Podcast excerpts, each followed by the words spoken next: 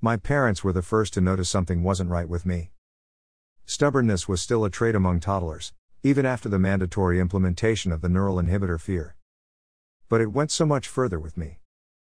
I wasn't just stubborn, there was outright defiance in my words.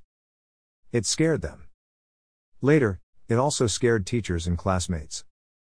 People would watch my every move, wary and untrusting. I'd never had a girlfriend. Everyone was too scared to have a normal conversation with me, but the girls especially found ways to be cruel without an outright confrontation.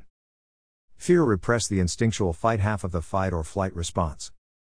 But the cold and calculating devastation of planned cruelty was not only possible, it was now a honed weapon in our society. I tried to fit in, tried desperately for years as soon as I was old enough to realize how different I was. But there was a reason the government used a drug like fear to repress the fight in people instead of more old fashioned ways like conditioning or force. Instincts can't be fought. They come out at times, despite the most valiant efforts. Distrust led to suspicion, suspicion led to resentment, Resentment led to hate. The cold shoulder in high school led to outright prejudice by the time I needed a job. Colleges and workplaces all required background checks, and everyone who ever knew me was more than happy to freely discuss my shortcomings. My temper. My bursts of anger. And that very treatment fueled my anger, honing it into something stronger, more lasting.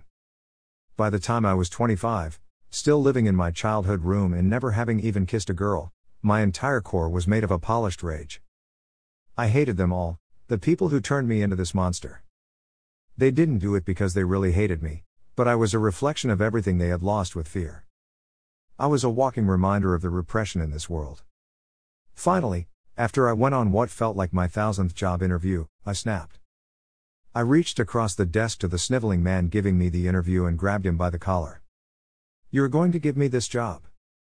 I will work here and you will call me sir. If you don't, I will hurt you. I will come back here every day and hurt you.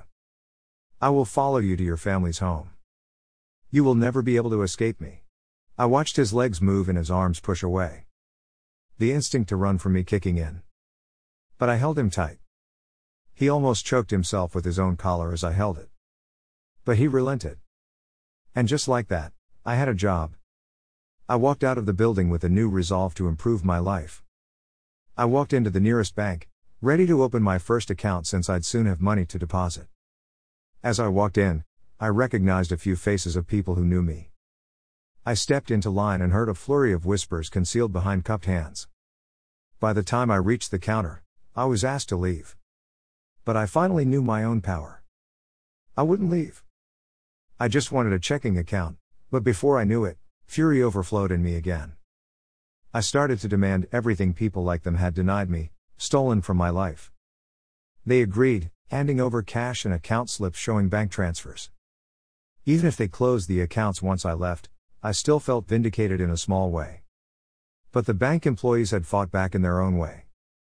They called the peace enforcers while they filled my pockets with money. The peace enforcers were the children of peace enforcers, set aside a birth to take over the same job, so they were exempt from the fear injection everyone else received.